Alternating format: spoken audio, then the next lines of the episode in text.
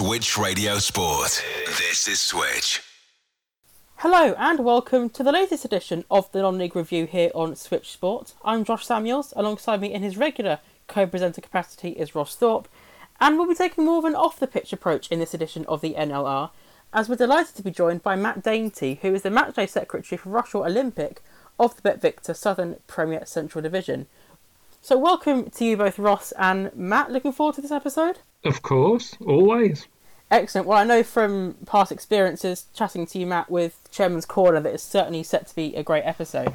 Uh, so, as I just mentioned, you are the matchday secretary, Matt, for Rushall Olympic, but of course, that isn't where you were at the beginning of the 2019 20 season, as December of last year saw the end of your nine year tenure as chairman of Paget Rangers. And I think it's fair to say that everything that that club became and currently is, I suppose, is down to your hard work and pure love for the football club. So for you to walk away, it almost seems akin to, let's say, a parent giving away a child.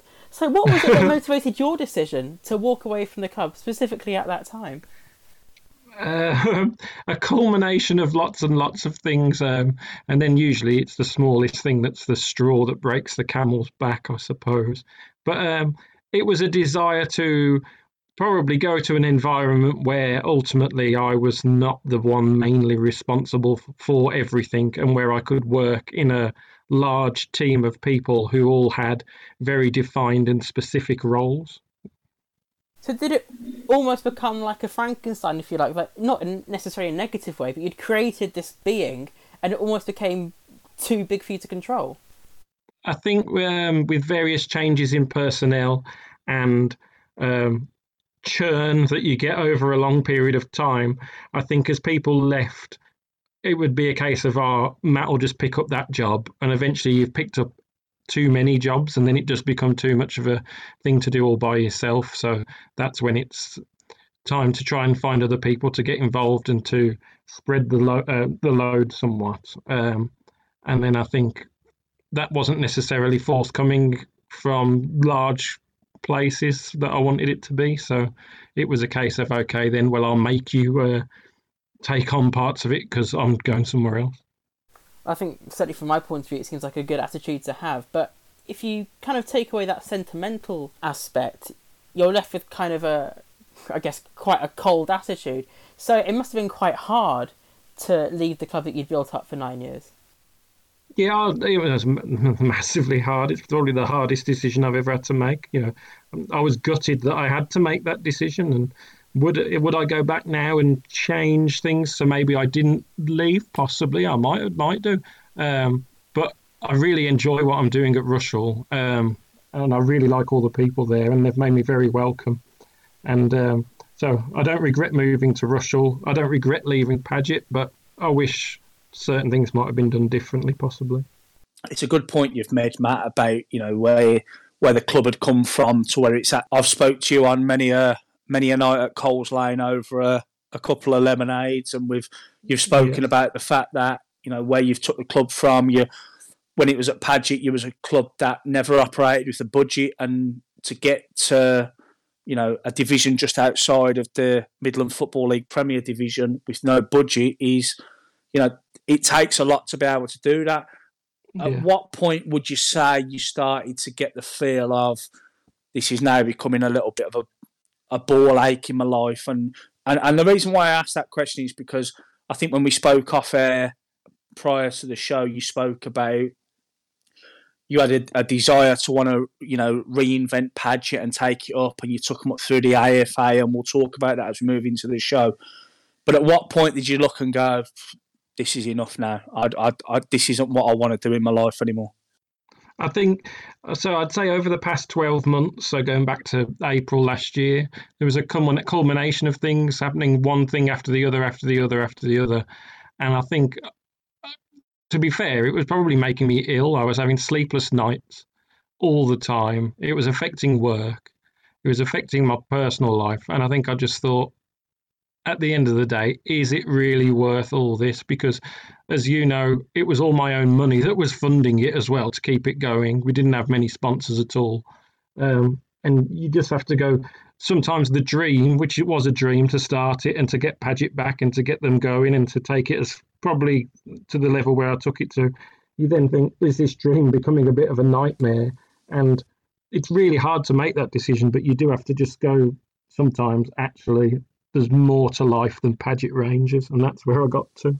Yeah, and, I, and, and again, looking from the outside in, you know, you you got to the end of not the season we're in now, but the season before. You know, you'd had a you'd fairly consolidated in your level in the league that you was in, um, and then come along the fact that Jason Lands decided to to leave the club and move on to Heather St John.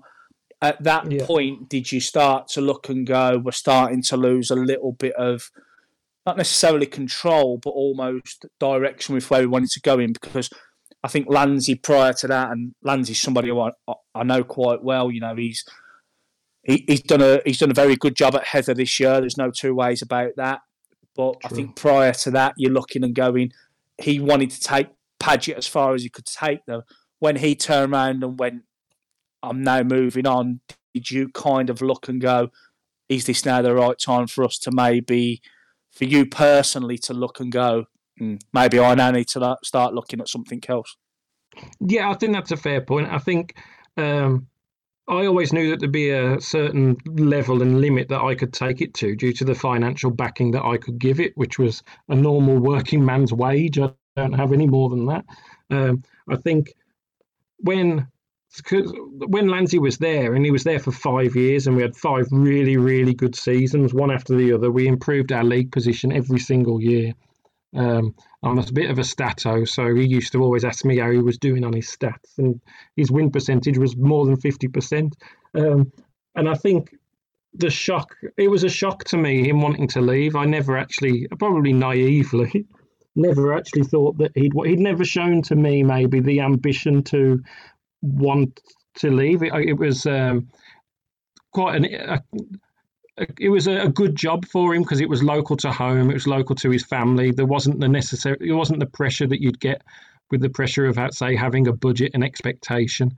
And I was quite easy to work with. I never pushed him to achieve ridiculous targets. It was always we were like mates, and it was quite easy to do. So I think that shock of when he left, and then obviously as footballers do, and again, it's my age. I don't think necessarily helps at sometimes because I'm the age where I'm the same age as all the players. You automatically become mates with all the players, and then for all the players, every single player left and went to Heather St John's.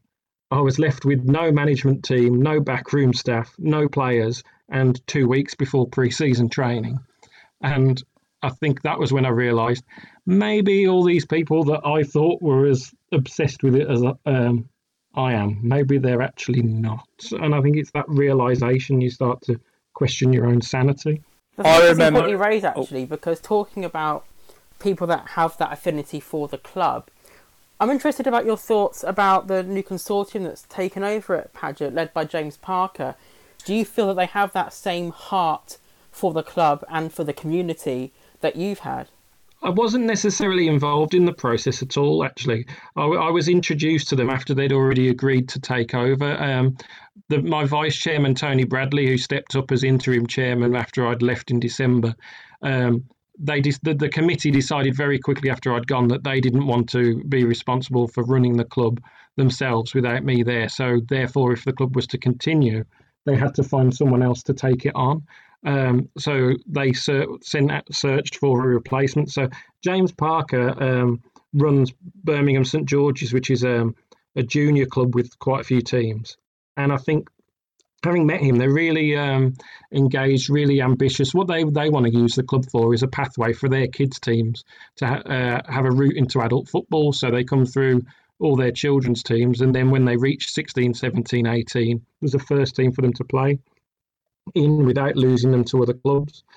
Um, and so I think that's their ambition for it. And I think they want to grow the club with obviously all these teams will be under the Paget banner, and then they're going to look into the girls and women's side as well. And I think it'll put Paget's on a, a better placing because at the moment we're just a first team and an under 19s, whereas this will get so many more people involved with the club that it will exponentially grow immediately anyway.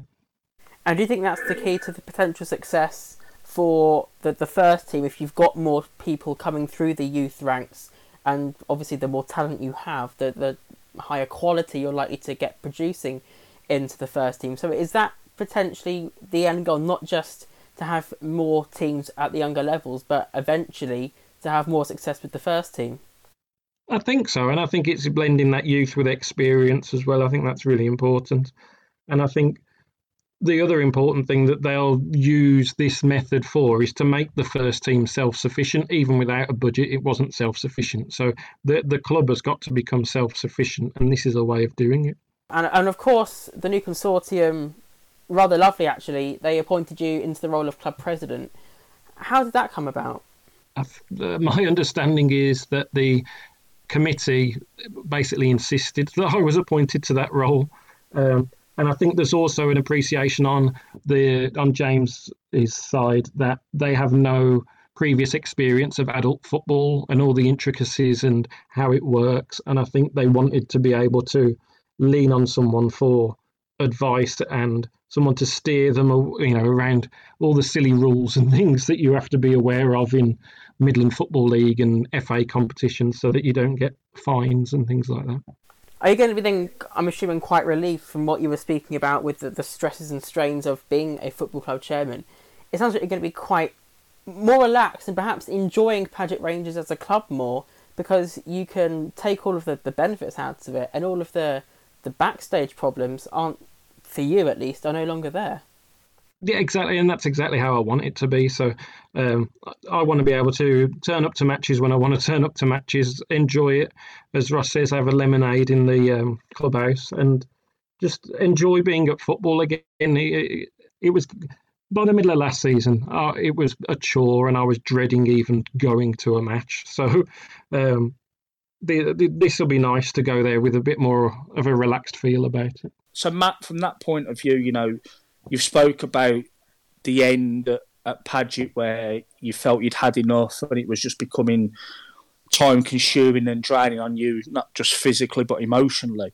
Um, if we go back to the early days, what what was the inspiration between wanting to get Paget back up and running? Was it always the um, the motive of, do you know what, I, I knew Paget from a young, um, a young and early age, or was it just the fact that you just wanted to get a football club as as high up the ladder as you possibly could? It was more the Paget thing than wanting to get a club as high up the ladder as I could. I have I've watched Paget obviously my entire life until they went bust, and I think even though I go and watch other teams and watch professional football, it I never replaced that the feeling and that connection that our whole family had with that particular club. And I think it was a case of, well, let me try and see if I can bring that back myself. Um, because you know it's really really good memories that we all had at that time and i think that was why that was the drive and the desire behind it um, and i probably entered into it quite naively as a 22 year old at the time but um, i learned very quickly and uh, I, I, have always said, and I said it when I was still Paget chairman, that becoming reforming Paget and being Paget chairman is the best decision I ever made, but it's also the worst.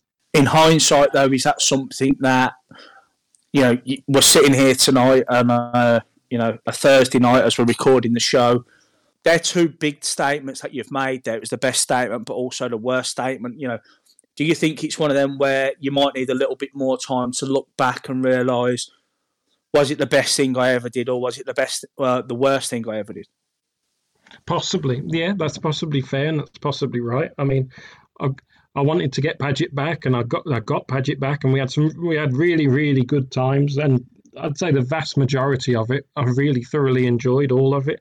Um, but it has stopped me probably I, because I lived it. It stopped me doing things in life that probably now, when I'm 32, looking back on it, I probably should have done. You know, I, I haven't bought a house, and the reason I haven't bought a house is because all the money I've had has been spent on Paget, for example, and it's things like that.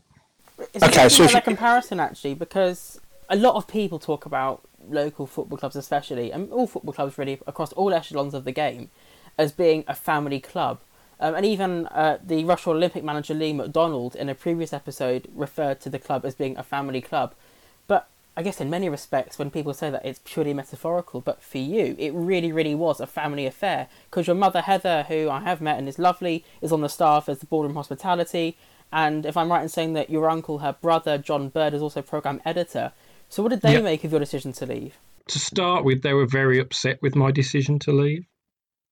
Um, it, I don't think it went down well. I think initially, um, and for quite a few weeks, they possibly thought that I was throwing something away far too easily, that I'd worked far too hard for. Um, eventually, they came round to my way of thinking, and I think part of that was by them still going and still being involved and seeing the workload and amount of stuff that you have to deal with um, falling maybe on their shoulders more because I wasn't there. And are they still in their roles? Uh, yes, both of them are. Yes. And do they talk about a noticeable change in the atmosphere or the mood now that there's a, a change in management? Um, I, th- I, think that I'm. I'm think there's um, a, a, sense of relief now that it's been passed on to someone else. I think what they're before any interpretation of that can be made. Well, we we haven't played football since they took over, so we need to see um, how that goes. I think in 12 months' time, we'll probably, hopefully, know the answer to those questions. Um, but I think there is a sense of relief that the club is going to continue. It can continue, and it's going to continue without me having to financially resource it. So let's go back to the end of last season. Um, yeah. Again, I remember being at your end of season awards presentation night in the uh, the lounge at Sutton Coldfield Town with you, your players, and Jason Lands and all of that. And the hilarity of Tannoy Tom. Yeah. Tannoy Tom, what an absolute legend he is, by the way. Um, two weeks later, if it was even that long, I, I look on Twitter and realise that Jason Lands has, has moved on to Heather St John's. Somebody who's been with you for three, four, five years. I think five years you put it there. Um, yeah. What was your first thoughts in that when you had that first phone call? And was that first phone call from Landsey or was it from Heather St John going, although he's not on contract, we want to have a conversation with your manager about leaving you? I think the first phone call was from Landsey saying that someone from Heather was going to phone me. Um, and then Mick Brooks, the chairman of Heather, phoned me and asked for permission to speak to Jason, which I said yes to. Um, the my immediate reaction when Jason phoned me was probably of complete shock. Um, and I was at work at the time in the middle of a busy day, and I just went, yeah, yeah, yeah, whatever. And you know, you don't even digest or think through something. It's just, you know, a panicked response. Um, the whole process to me felt like going through a divorce, to be perfectly honest, where one but half of the party doesn't want the divorce, but maybe the other half does, and that's that's probably how I felt through the whole process. So when you, at that point where yes, you can talk to him, and then the the second phone call would have come from, I suppose you, you're alluding it to a divorce, the solicitor going right, they now want to serve papers on you, and in these terms, it was a case of they now want to leave you what was your thoughts on that? Because you, uh, you and Landsey had been through a lot together over a, a four or five year period, as you alluded to. Was it in terms of not necessarily disappointment that somebody who'd been with you that long had, had left you because he'd moved up the the football ladder, so to speak, in terms of, of levels, but did you feel that your relationship was worth a little bit more than that? Uh, not necessarily. No, I mean, I still get on really, really well with Jason, and I speak to him all the time, and we get on really, really well. I think um, I was probably just in shock through the whole process because whether I was blind and naive, I don't know. I just never saw it happening. I, th- uh, you'll know them. I thought that what we had was similar to what Sol and Jason have at Chelmsley Town, where yeah, there's no budget, and you're probably always punching above your weight. But they've they've been working together for twenty odd years, and that's how you know I I got convinced myself that that's where we were really. Um, but once they said they wanted to go, then you have to very quickly move on and get on with it. So um, that's what I tried to do and what we did. And and they've done a fantastic job at Heath. And I knew they would do a fantastic job there. Yeah, I always wanted to be able one day to get into a position to give them the ability to use a playing budget because Lands's uh, black book of uh, non-league playing contacts is really really good because he used to tell me all the names that were in it. Um, so I knew that they could assemble a really good team at that level. Unfortunately, I was never able to provide the funding for them to be able to do that. Which I, I, which I get that, but from that point of view, so okay, Landsy's told you, Matt, we're calling it a day. We're moving on to something different. At that point, did you look and go, "I've got a decision to make now as a chairman in terms of I have a couple of weeks to have a break," or did you already have somebody in mind that you thought that's the next person to, to become potentially the next Jason Land, so to speak? So, so I'll go from the start of it because of how late it happened in the summer, with only two weeks before the start of the season. Um, I had no choice but to carry on. My immediate reaction, actually, at the time, was to say, "I'd jack it in. I'll close the club down." Was my immediate reaction, um, because I didn't know or see how I could carry it on anyway because I didn't I, I wasn't planning for it. So do I have a list of names in mind? No uh, I did not at all.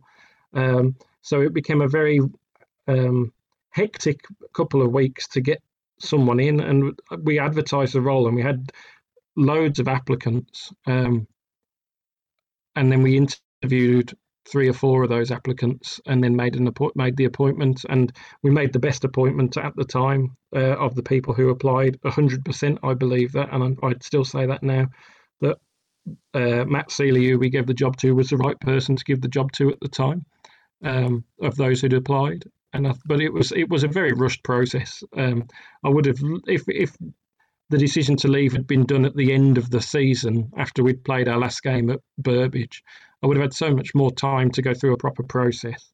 And rather than probably relying on people sending me a CV saying they wanted the job, I might have gone out and sought people myself who maybe were in jobs at other clubs. Okay, and Matt Seeley at that point was an ex-player. He played for you a couple of years years prior. Was cutting yeah. his teeth at Alcester Town.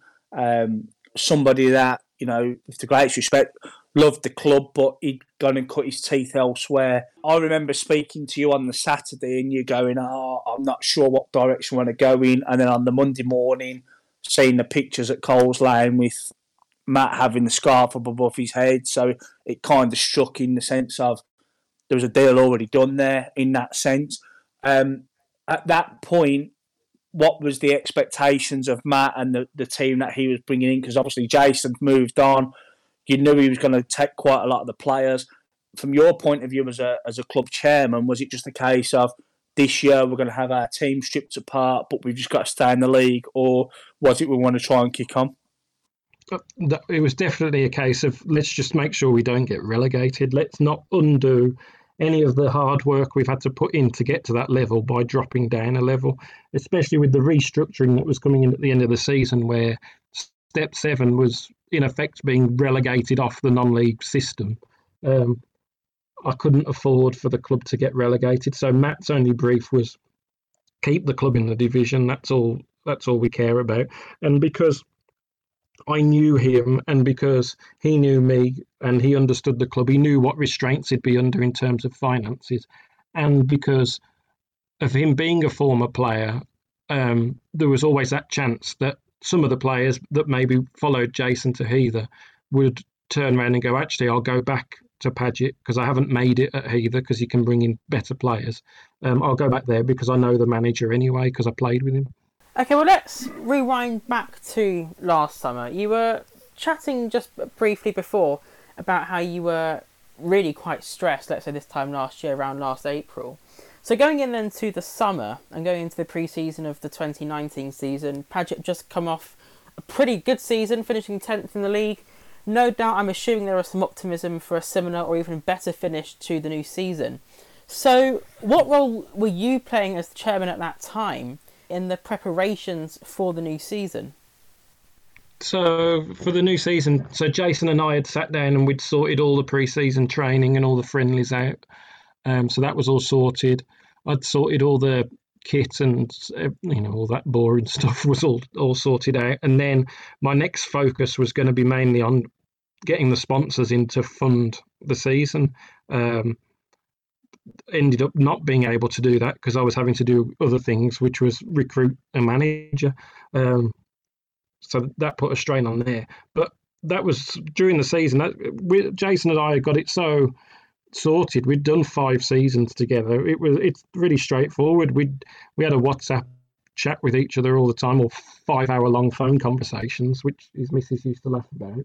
Um, and we everything would be sorted and all planned out. And I think we thought that with four getting promoted from Division One, uh, as was the plan for the 1920 season, that even without a budget, you could push in and around that area and.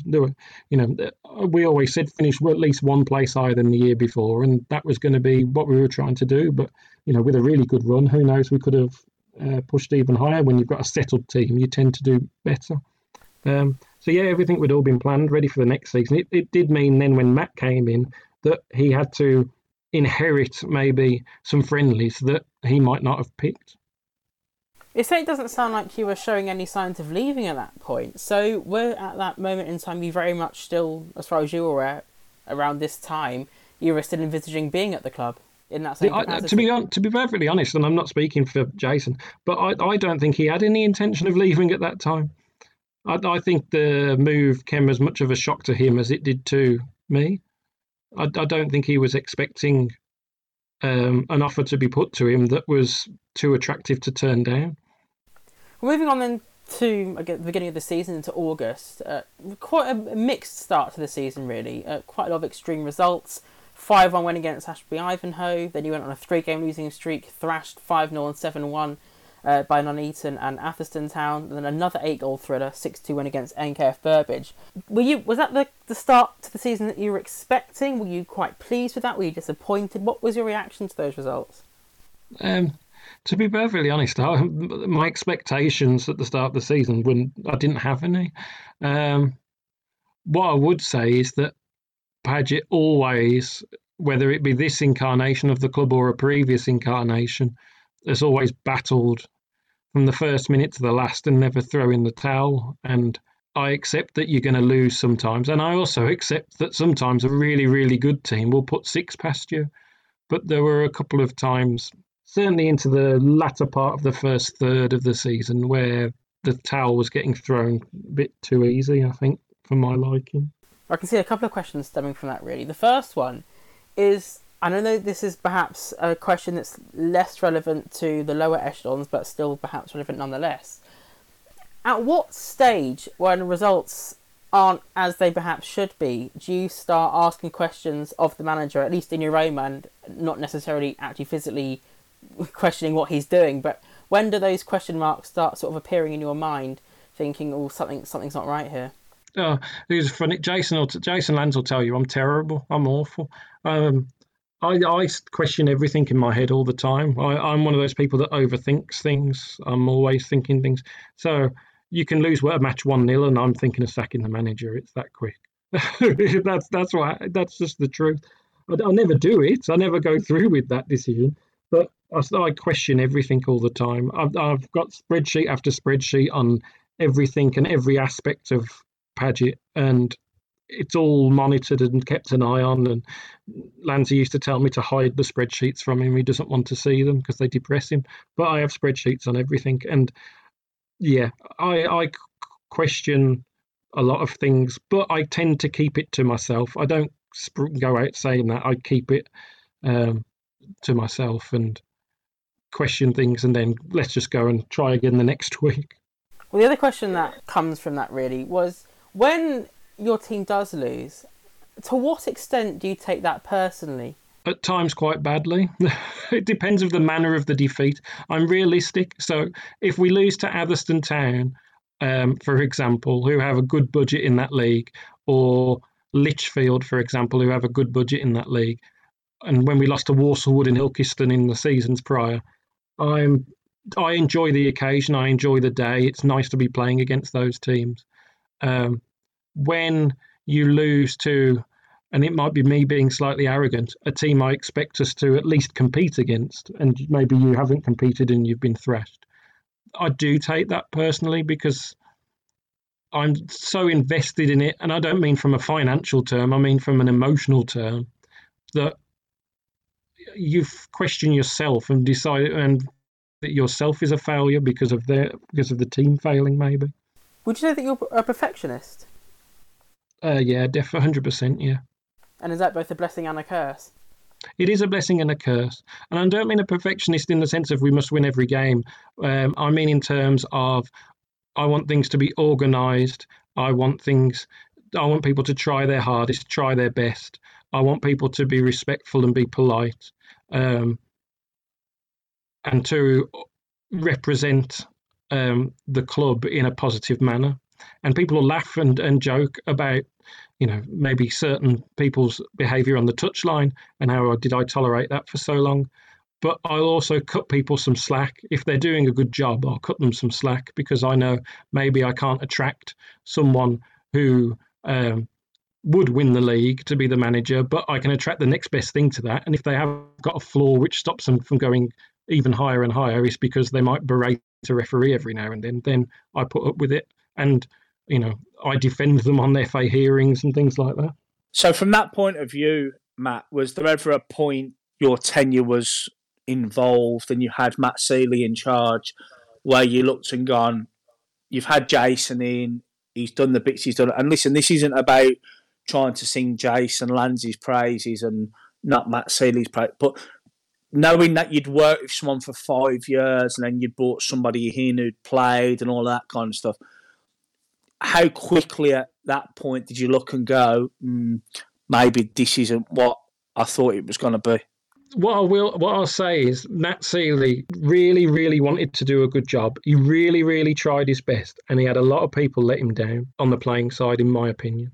And in other circumstances, I think he would have done really, really well. And and they probably were going to meet the target they were set anyway, which was to stay in the league. Um, however, I can also say I did notice quickly how different everything was may, may even from an organisation point of view, maybe to what I had previously got used to, possibly, maybe been spoilt with. Are you able to share on that? Because I, I, I've seen a couple of things from on social media over the last couple of weeks where I looked and thought maybe there's a little bit of resentment from Matt Sealey in that sense. In terms of where you thought things started to change a little bit, how did that look for you? Um, so Matt and I always got on really, really well, and I still was talking to him up until, even though I'd left, I was still talking to him and encouraging him and um, holding his hand, I suppose, in a way, um, until February. I think he felt after I'd gone that he'd lost the life support machine, maybe that he had. I noticed things were different in the first pre-season training session, for example that quick. Um, how how how do you how did you find that? Um, I'll use an example for because I'm t- I'm bad at this, and I don't know what other chairmen do. It's just what I do. It's be- it's because I'm so obsessed with it. I'll turn up unannounced at training sessions, um, just because I want to go and watch training, really, and because because I know a lot of the players. You do become, and this is something I've learned, and I won't do it again. You do become pally with them because you're the same age as them as I am, and you know, I think that's inevitable. But um, when you turn up at, so I'd turn up at um, previous season training sessions and everything could already be set up. It'd all be planned and they'd be ready before the players turned up. Tra- this time, training location moved several times. The numbers varied drastically from very good to very bad, and the sessions varied from being very well organised to being on the cuff and a bit haphazard. Each manager manages in a different way, so I've got to give them a chance. And um, so that's what you do, you give them a chance. So from that point of view, as as early as July, maybe maybe August, just before the start of the season, there's already a grain of doubt in your mind, thinking mm, this might not be what I've been used to. Because, for, and, and that's not to say that for the, the previous five years under Landsy, it's been right but all of a sudden you're starting to see little holes and little um, spikes. So going into the beginning of the season where let's just say after the first 10, 15 games of the season, you might not have had the same amount of results you was expecting. Was you mm-hmm. looking at the uh, the pre-season thinking mm, that wasn't quite good enough, and that's the reason why? Uh, yeah, you start to question everything. I think at that stage, um, the there was a match away at Stapenhill, um, who was a team that I think we drew away with and beat at home the previous season, and they have no budget, and we went there and we lost four or five nil. Um, I think we had someone sent off as well for petulance. I can't remember exactly. Um, and that match in particular, I wasn't overly happy. I think straight at the final whistle, I went and sat in the car and drove home. Um, and if I don't go in for a drink afterwards, you know it's bad. And, for, and from that point of view, did Matt Searley pick the phone up on the way home and go, "You wasn't in the bar after? What's up with you?" No, or no, no, no, not at all. No, um, I think Matt adds a lot of frustrations. Um, I, I don't know this for fact. I just I think he was let down multiple times by players, either making themselves unavailable very late. I don't know if this is a, a, common thing or if it's just reflects on the manager. I don't know, but I never had it previously. Um, but there, there's always be struggling to fill a bench or players, key players would go missing for a few games um, for whatever reason. And I never really understood why. Let's move on then to, to September. Uh, the first match that you played in September was in the FA Vase second round, which you lost 3 1 to Atherstone Town. Which, as the chairman, do you tend to prioritise, not necessarily from a financial point of view, but maybe from a more sentimental point of view, out of finishing higher in the league or progressing in the cup competitions? it's um well first I'll say that that match at Atherstone in the FA Vase was a really good game. We took the lead and um, we were playing really well and our goalkeeper Brad had a superb match that day. He was really really good. Um, I, always the league is the bread and butter, and you want to do well in the league. But cup competitions, that's where you get that little bit of excitement, especially if you're a team like us who's not going to challenge the top end of the table. Um, unfortunately for Paget, they haven't won a single cup game in over two years. Um, we've gone out of the first round in every single cup, bearing in mind there's five or six cups, both the last season and the one before that. So um, I've come to terms with the fact that not to get any um, hopes or expectations for cup games. Well, that's certainly an interesting perspective. Then again, October was another really strange month for you. H- horrendous, to put a word on it, really. Uh, 21 goals conceded, only four scored in five matches, which saw four defeats and one victory. What do you make of that? What What's going through your mind at, at that point? Obviously, there's a lot of the season still left to go, but with a, should we say, an average September, uh, not great August, and a really poor October, the signs certainly weren't looking that positive at this point. Yeah, I was. I'm starting to worry by this stage. And the other thing that that did worry me was the number of players being used. I think Paget used over 90 players last season, which was by far the most in the entire Midland Football League. Um, and I'd been used to a relatively settled side previously. Um, so it was always a, it became a bit of a running joke on the sideline of who's making his debut today. Um, I think I worked out that only five players played more than half of our league games. Um, so th- these are worrying things when you see at that stage. I, I've got serious misgivings, if I'm being honest, about the whole thing and whether and and and you do start going through in your head, having told you what I've already told you about the summer. Um, have I got the energy, the drive, the enthusiasm, and the support to go through the whole process again of replacing a manager? And also, have I got the energy and the drive to go through the process of, because I'm the same age as them and you end up being mates, of falling out with a lot of people? Because that's what happens. You fall out with them uh, when you're going to sack a manager. I'm afraid that seems to be what happens. They fall out with you because you've done something horrible to them um, and all the players leave. And then you start thinking, well, is it more of a risk to change and have no players and start all over again, or is it less of a risk just to stick with what you've got. And I think I just thought I haven't got the energy to be bothered to change anything.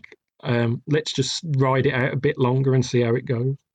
Well, the advice certainly sounds like don't work with friends, essentially.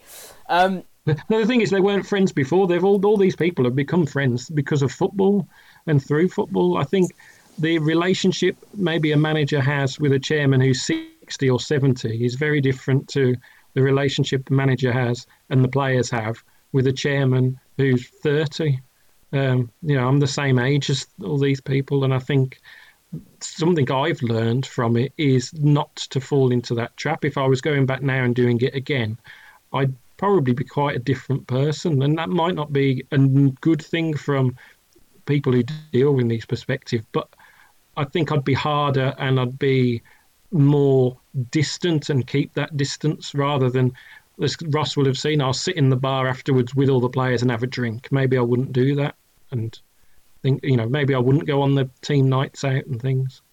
It's like a, a almost a strange way to come across because you almost want to have a good relationship with the players, but from what you're saying, you don't want too good a relationship. So how, if you were to do it again, perhaps, how would you try and strike that balance? I, it's a really good question. I think it it's about earning that respect and then maintaining that respect and people maybe understanding. I think under Jason, it was a lot. It was done quite well. I think um, when Matt was the manager, I think a lot of the players because they were new um, to Paget and were new to the area. They weren't even North Birmingham based players.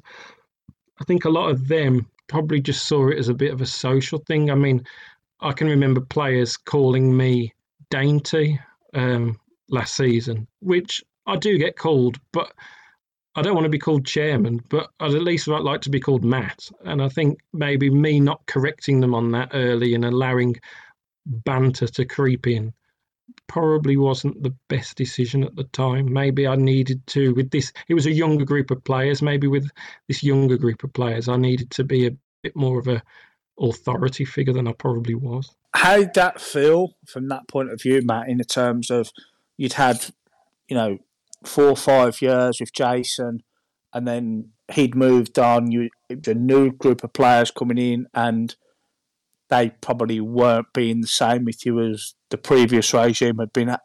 How did that feel for you as a chairman? Uh, it made me quite sad, to be honest.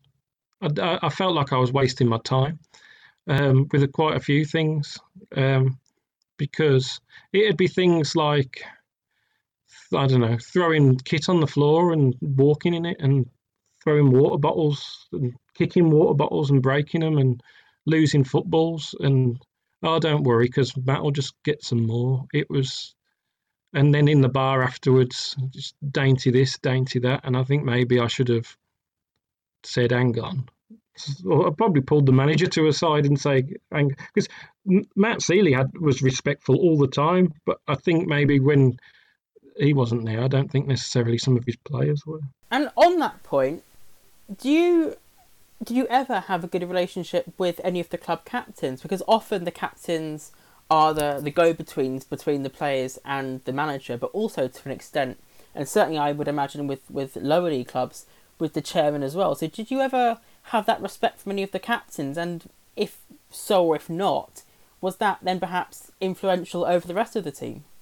Um, 100%. That's very, very true. So, Craig Evans was the was Lands's captain, um, and I he I definitely had his respect. He had my respect, and we got on really, really well. And that was definitely there.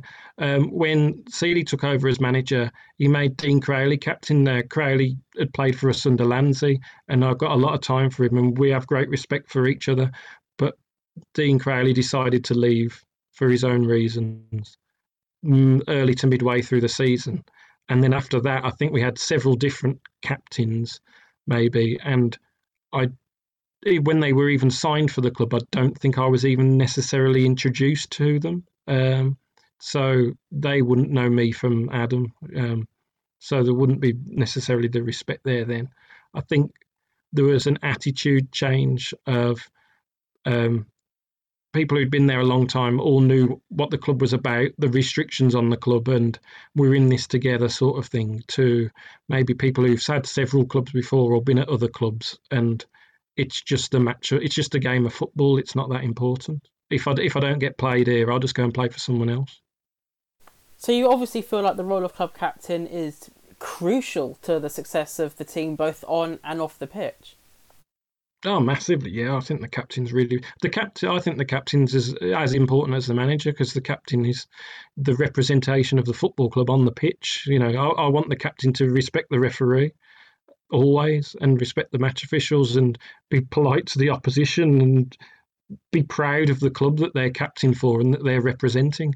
And I think in Dean Crowley and Craig Evans, that was definitely the case. Um, whether that was the case as that role changed multiple times during last season, I probably don't think so. Did you ever try and influence, even subtly try and influence the manager's choice of captain? Because I'm assuming that you you could see from the players who would be good captain material. So did you ever try and suggest, or were you very much a chairman that would let the manager make the decisions, and he was therefore responsible for those decisions. You're responsible for the more off the pitch stuff. Uh, hundred percent. Always let the manager make the decision. Never get, never give an opinion. Never influence. Um, never try and persuade them to do something because at the end of the day, and even though I didn't do this, if you want to give if you want to sack someone later down the line you've got to let them hang themselves so you can sack them. So if they can turn around to you and go well you did this and you interfered and you made me make this footballing decision then you might as well make yourself the manager. You're making a rod for your own back. So we and the same with all the so i've had four managers while i was at paget chairman and none of them did i ever try and influence with team selection or anything like that. So you must obviously look at uh, particularly clubs in the Premier League uh, that have these billionaire owners that decide that they're going to sort of micromanage the club. You must watch those through gritted teeth. Yeah, I just think if you want to do that, make yourself the make yourself the manager. I mean, I'm not being funny, and you'll you'll laugh. Like if if I had a, a team of uh, coaches around me and someone to do a team talk who can be inspirational in a team talk. I could be the manager of Paget because I've got loads of uh, footballers' phone numbers in my phone, and then that's all it relies on. As long as you've got other people to do the bits I can't do, I could have made myself the manager, and that's something you learn as you go on. It's you, you actually you build up so many contacts while you're doing it. Yeah, I'll be the one who signs all the players, and then I'll get a head coach instead to. Uh, do it like West Brom do, where they have a head coach, but it's the the board who sign all the players. You can do that that model. You can do it, and it does work. But I'm not not interested in that. I just wanted a manager to sign the players, get on with it, play football, and win matches. So am I right in saying that uh, that James Parker's also installed himself as the new manager at Paget Rangers? Yes, he has. Yeah. So what do you make of that? I think that will be interesting. He's managed one of the Birmingham St George's um, teams, and he is a qualified um, UEFA coach, I believe. Um, I think um, it will be a big learning experience for him um, with adult football, depending on what sort of players they bring through. If they're bringing through mainly youth players, I think he'll find it fine from that perspective. Although it's a very different thing than when you're trying to sign players maybe that you don't know or more experienced players from elsewhere. But it does mean that if he doesn't do a good job at it, he will have to sack himself. So that'll be quite funny. Certainly make for a good headline. So we'll move on then to November, your final month at the helm at Paget Rangers. Again, not not the best of months. You started off the month with a 5 2 win at Stafford Town, followed by two defeats. Was it really at this point that, in your own mind, you were cementing that decision to leave? Yeah, I think so. I think so. We play. You'll have the dates probably in front of you. So this, we played Chelmsley Town at home sometime. Let's that, test you. Can you can you guess the date? The, uh, the last week of November, maybe. Oh, very good. Actually, twenty third November, just about in there. Yeah. Yeah. So we played them twenty third of November. Um, and then we played Stapenhill at home, which was a draw, which might be the 7th of December. Very, very good indeed, actually. I'll give you a point for that one. Yeah, so those two games, that was they, they were the nails in the, the nails in the coffin. So we played Chelmsley Town and we lost. Um, now, Chelmsley is a club I've got a lot of time for. I know everyone there. I get on really well with everyone there. Um, and I go and watch them when Paget aren't playing. And we played them, but, but there's that rivalry there because it's a local team. So we always like to beat them. They like to beat us, but we always do it in a respectful manner. Um, so they won that match. So I'm a bit upset because we've lost to the enemy, so, so to speak. Um, and we're in we're in the bar afterwards. Everyone's in the bar afterwards, uh, both teams, and the Chelmsley team, uh, the management, the players, the chairman, the committee, um, are getting up to leave, and a lot of the players I don't even know. I, I haven't personally met them.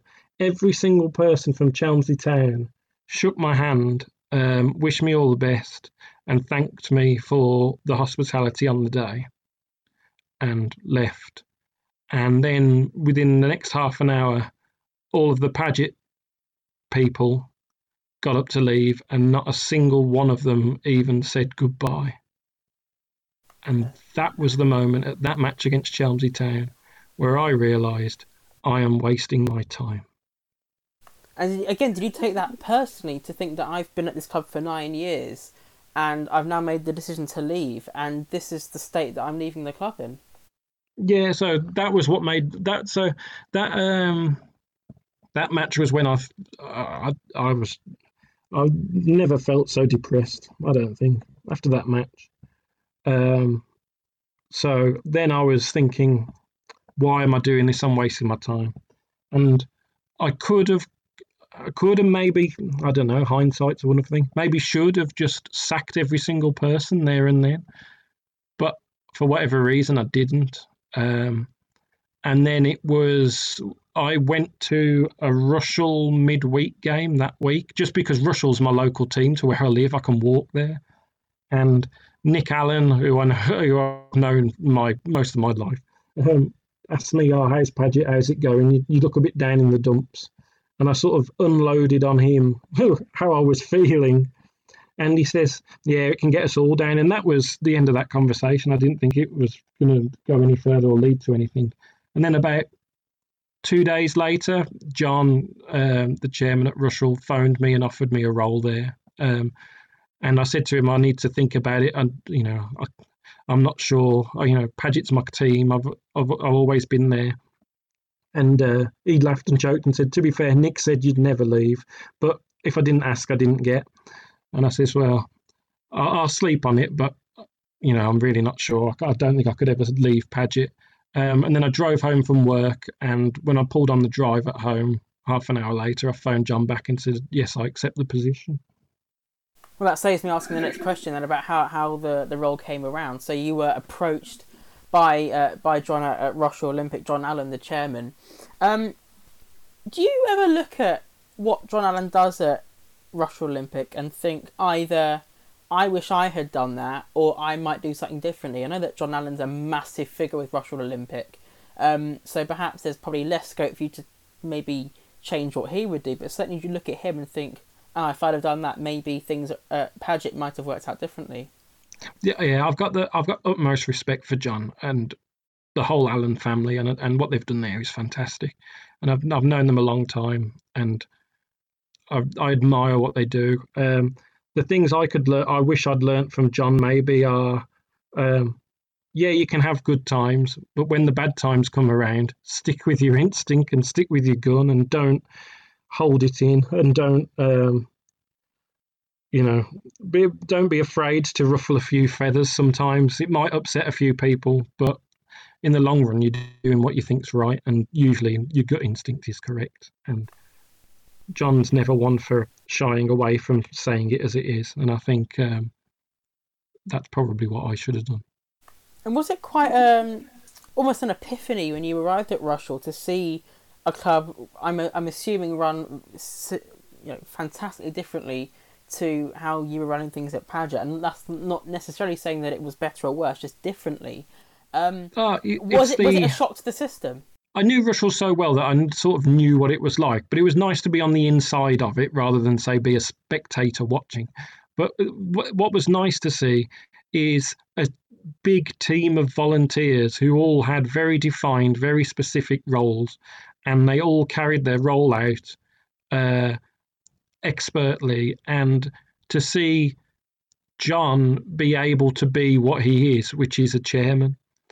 So meeting and greeting people on the gate, shaking hands, buying you know people a drink, and then when the match starts, standing at the side of the pitch and shouting and cheering on the team, and seeing that that's what I wanted to be at Paget, and I wanted that team. But unfortunately, I was we never, for whatever reason, got into the position where we did have seasons where the committee and the volunteers grew, and we had some really, really good volunteers. But I, I also think because of my age, maybe that I attracted younger volunteers, and by attracting younger volunteers, there's a lot of other stuff going on in their lives where they want to go and do things.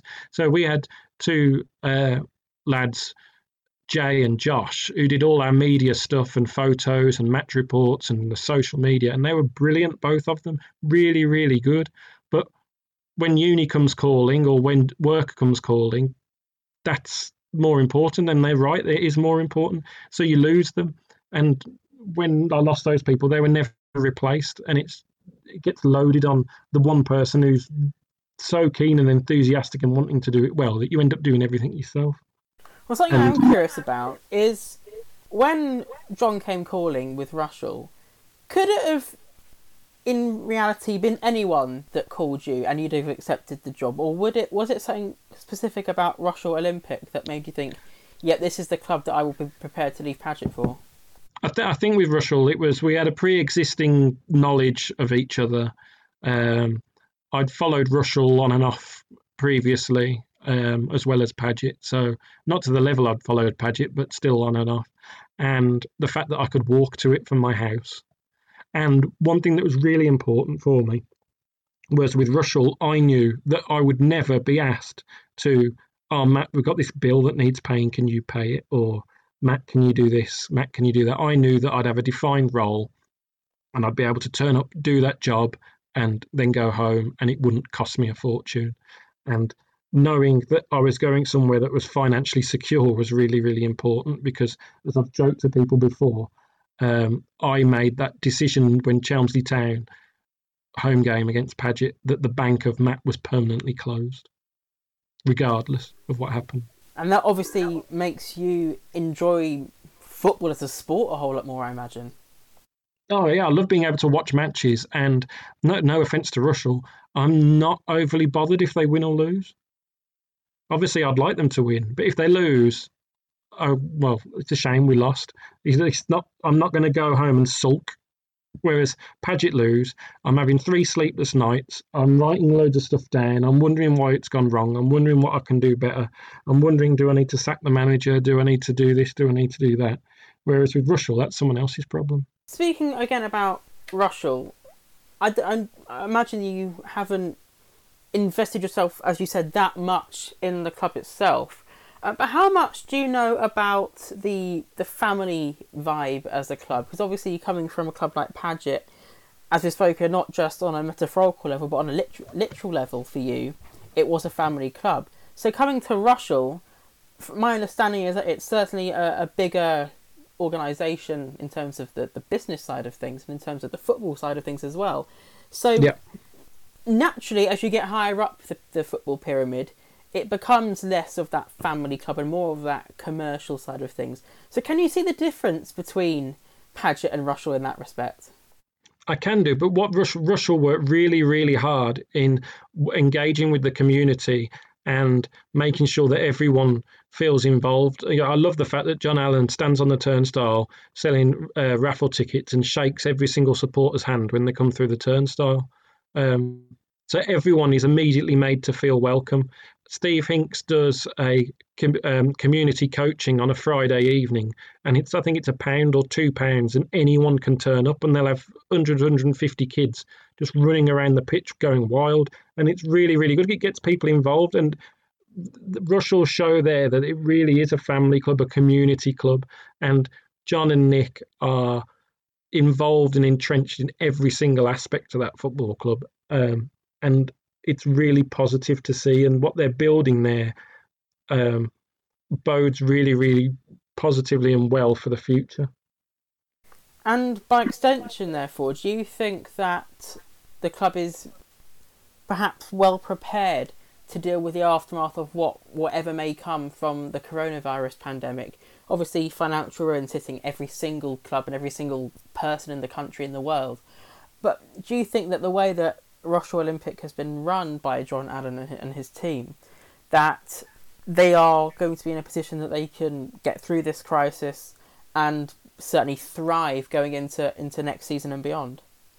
I think so. I think it will be harder, and I think it will be harder for every single non-league club in in the whole country. Um, and but I think Rushall are much better placed than some to deal with the fallout from this. I think um, the club has been run so well for 20 plus years um, that Rushall will survive this pandemic and will continue to succeed and do well in the future. It might scupper overly ambitious plans, possibly that some people may have dreamed of maybe one day um, for a couple of years, but Rushall will always achieve what they want to achieve eventually. And I think in the hands of John Allen in particular, that club has got such a strong and uh, steady captain leading that ship that that um, the, the ship of Rushall will always be heading in the right direction. Well, we are going to come back to Paget to, to round off this episode. Firstly, can you ever see yourself returning to Paget Rangers in any capacity? Uh, yes, yes, I could. Which capacity? As chairman or maybe something else? Manager? Player? Um, not not player. Um, I don't think I could be a player because I'm rather too fat, and now and I'm getting too old now, unfortunately. Um, and I don't think I'd be anything involved with the playing side.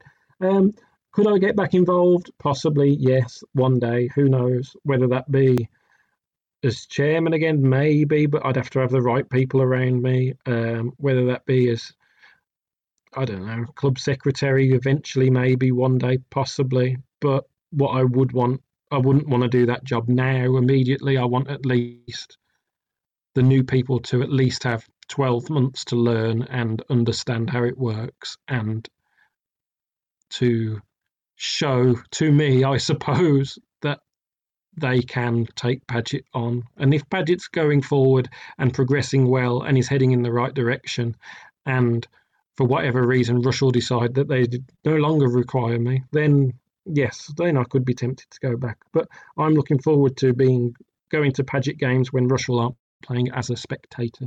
That's what I'm looking forward to. And when you look back at, on your time at Paget, what what do you think? Do you because obviously it ended the way it did, and it's regrettable and all the rest of it, but you also had a lot of fantastic moments during your tenure. You know, winning the double, uh, promotion as champions. So when you look back, do you only remember the positives quite romantically, or do you almost have those memories tainted by how it ended as well? Yeah, so in the time we were there, Paget went up three times. We had three promotions and two cup wins. So we had some really, really good times. I think maybe it's just my nature. I beat myself up over the bad times that I almost then forget the good times, whereas I should try and reflect on the good times more.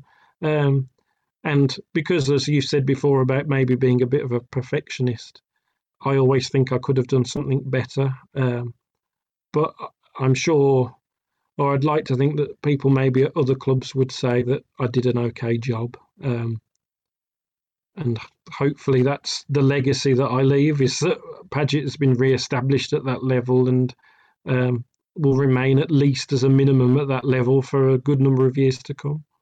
So we're not going to see a statue of Matt Dainty outside Paget Rangers anytime soon. I doubt it. No.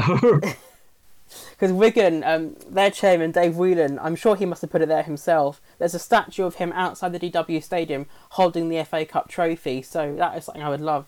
love there you go. He's even named the stadium after himself. Well, yeah, exactly. Well. The the MD Stadium, perhaps. Yeah, that sounds good. Yeah, I like that. When when Paget are in the uh, Premier League, then yeah. yeah. that sounds good. We can all me. dream. uh, so, how would you like to be remembered during your from your time at Paget? I don't know how I'd like to be remembered. I'll, I'll be remembered as the nutter who, despite being told by every single person not to do it, ignored them all and brought back a football club that had been bust for eight years.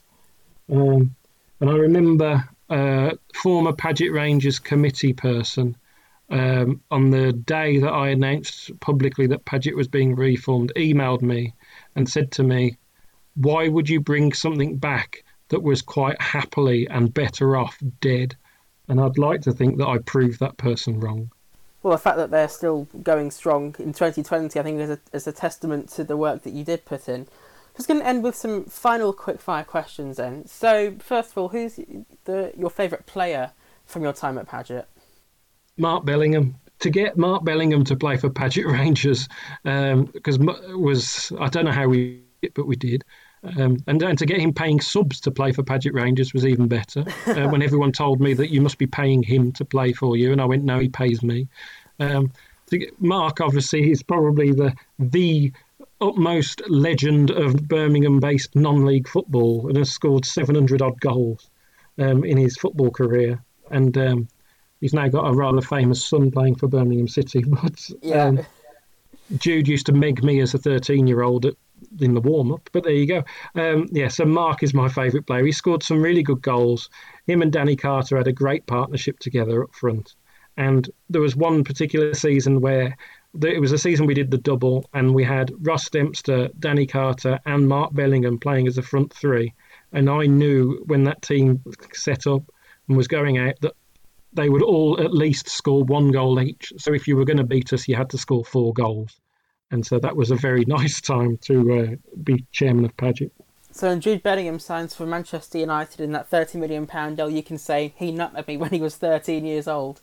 Yeah, I can also say that uh, Mark owes me £30 because we got fined for Jude Bellingham being sat in the dugout at Droitwich Spa away because apparently you're not allowed a child in the dugout and the club got fined thirty pound. So um, I look forward to receiving that. I'm sure they'll put that into the clause somewhere of, of his new contract. Um, yeah. So we spoke about your favourite player. What what about your favourite manager? Obviously, somebody that you've had more of a hand in dealing with on a personal level. Oh, Jason Lambs, easily, definitely my favourite. You know what he achieved in the time we were there. The best times we had were under his uh, management, and yeah, they were really really good times. And yeah, he'd be he was the the easiest to deal with as well, so he'd definitely be my favourite. And penultimate question: Who is your favourite staff member at Paget out of your mum and your uncle? I, I can't answer that question. because that's unfair. But what I will say is my favourite staff member, obviously, is Tannoy Tom. Of course, yeah, member of the Switch team too on a, on occasion fantastic commentaries from Tannoy Tom. Where would where would we be without Tannoy Tom? Well, and, you know, getting all the subs wrong and I have to shout at him. That's great. Final question, Matt. Sum up your time at Paget Rangers in three words, please. Uh, mental, um, exciting, and expensive. Certainly a unique trio of, of adjectives that I've not heard before when asking that question. Um, Matt Dainty, as always, an absolute pleasure. Thanks for coming on the show today. Thank you very much. I've enjoyed it. Switch Radio Sport. This is Switch.